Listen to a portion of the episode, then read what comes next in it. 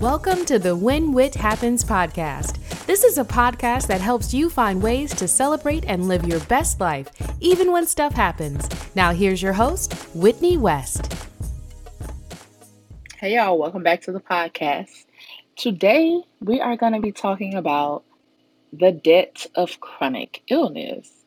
And if you've been listening to the podcast, you know, last year, I believe, I discussed my tragic relationship with money, but I didn't really get into how chronic illness affects your debt and your money and all of that as well. And I know that a lot of people in the chronic illness community are having this issue, so I wanted to tell you a little story about that. So let's talk about the story of my debt as it relates to chronic illness and in general.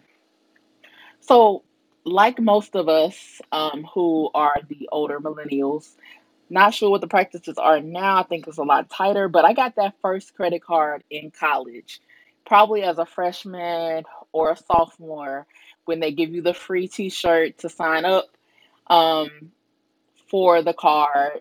Got the card. Um, I think I got another card that fortunately I still have to this day. Um, One time going through the airport, similar situation with Delta and the American Express, but I believe this was in grad school. So that's another story. But yeah, they were they would give credit cards away just to let you mess up your life. But I did not, something happened with that card during the time I was in college, um, between my like work study and my family. My grandma was like helping me play for it. Something happened. The payment got behind, so like obviously that was affecting my credit. But as soon as I got to grad school, working more cons- consistently um, as a graduate assistant, and I paid off my credit cards um, that were had any kind of delinquencies, everything. So from there, I was building positive credit history, and my credit became really good. Um, I started working on it consistently, making sure that everything was paid. Every there was no negative things on there, so on and so forth. And it got to the point uh, where it was decent. Like I was getting credit card offers, all kinds of stuff. And when I graduated, it was during the recession. So I spent a few months without a job, and credit cards were able to help me supplement to be able to keep up with the lifestyle that I had before until I was able to find a job.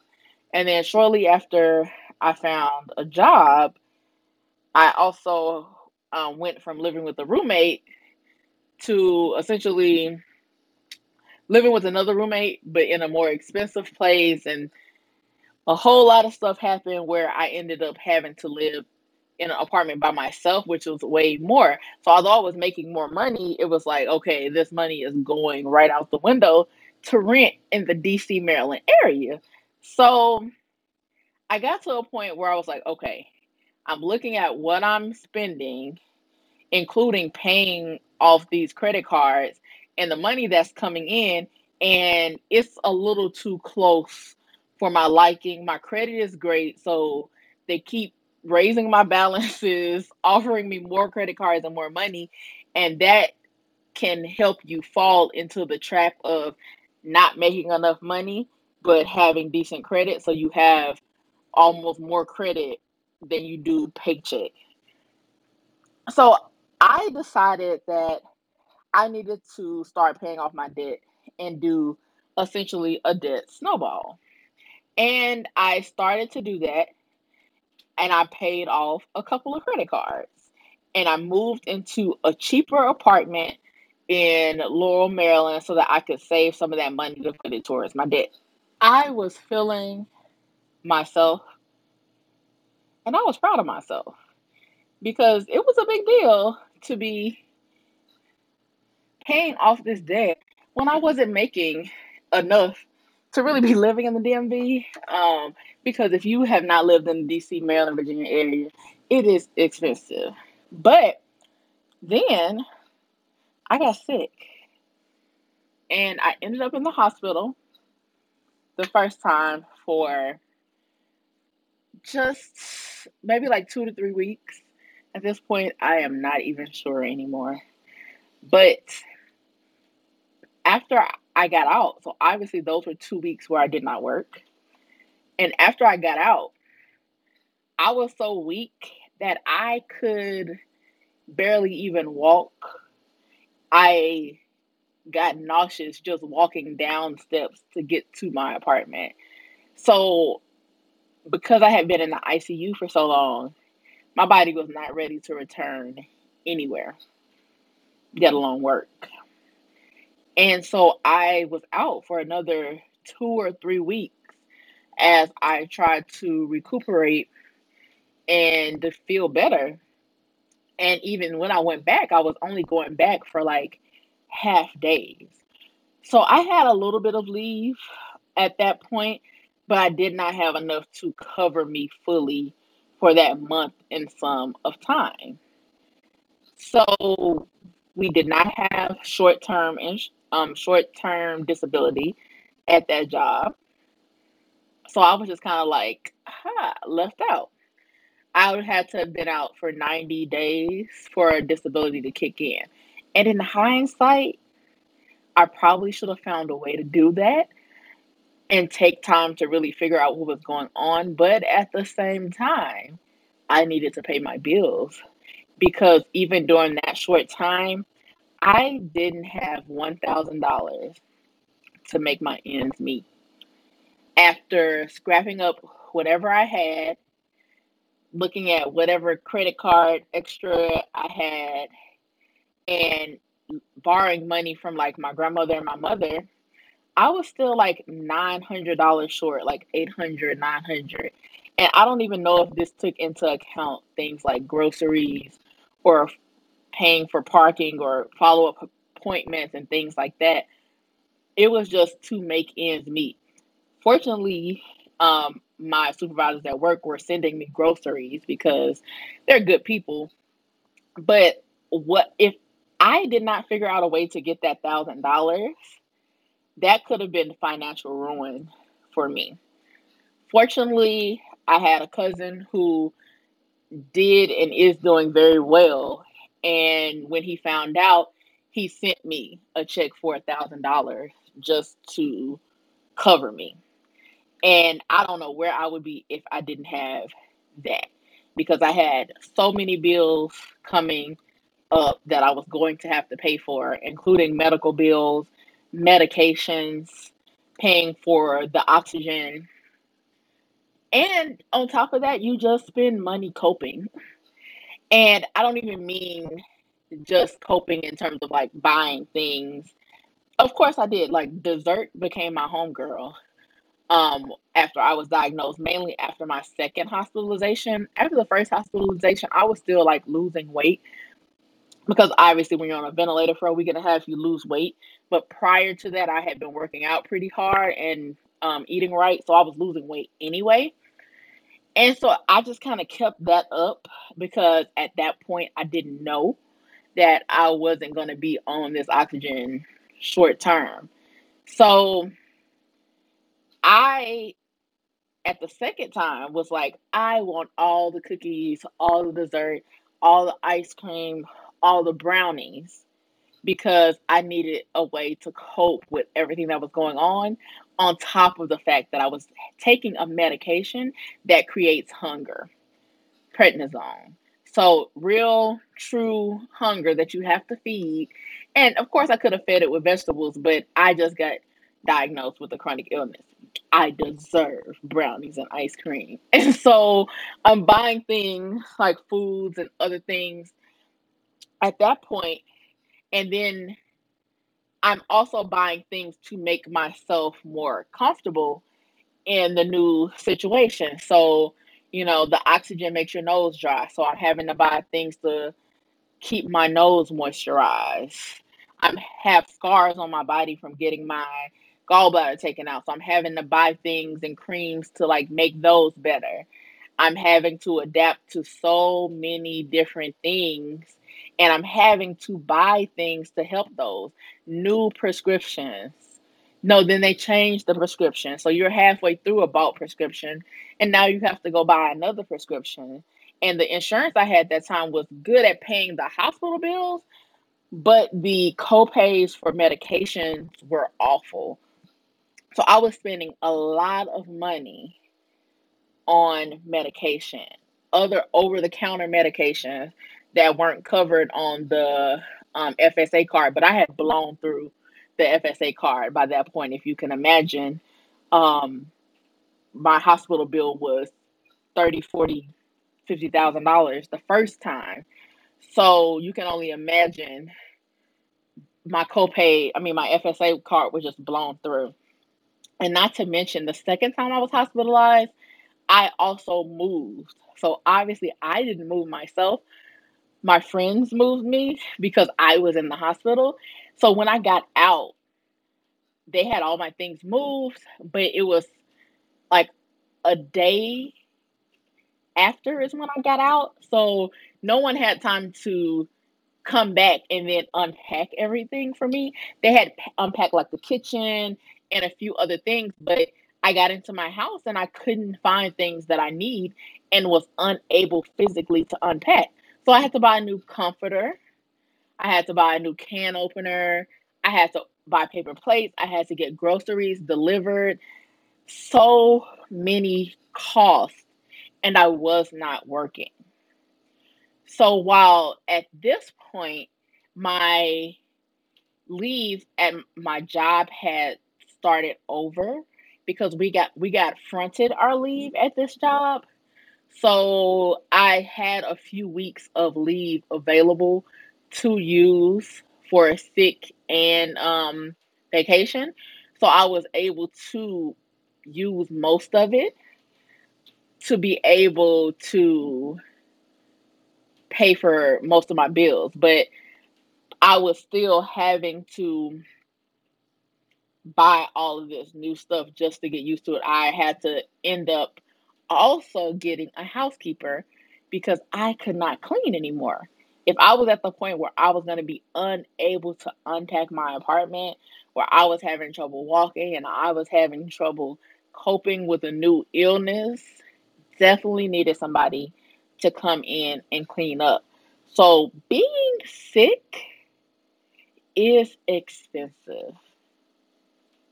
There is nothing cheap about it. And if you aren't making enough money already, you don't have a good financial background where you have money saved, you don't come from a good family, and you're not partnered, because let's be honest, being single and having to deal with these costs, having to deal with the emotional labor of it, and having to find ways to cope that might be spending money are all parts of being single and having to deal with this as well. And I was away from my family. So it wasn't like, you know, mama or grandma could just come over, or my sisters. They were thousands of miles away. So I am back on my debt journey again. I was on it again last year, obviously. Um, and then kind of took a break um, towards the end of the year just to focus on, well, actually towards the middle of last year, to focus on saving. And I did really good at saving. And then we got back to the top of this year and I was like, okay, let's switch back to debt. Then the pandemic happened.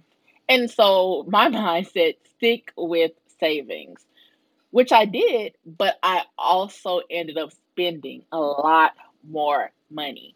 As somebody with a chronic illness, the pandemic is serious business. So I had to make sure that I was covered. Thankfully, I already shopped at places like Sam's.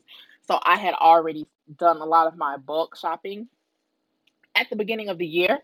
And I had plenty of cleaning products and things like that because chronic illness, you have to stay healthy and clean up and make sure you don't get sick.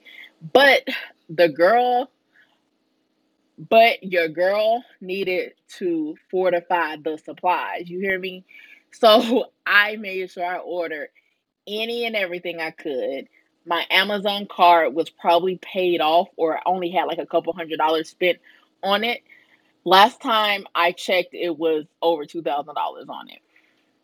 which I'm going to pay off shortly. But um, that was pandemic spending. So another side effect of being home during the pandemic, as most of us know, we had to set up offices in our house.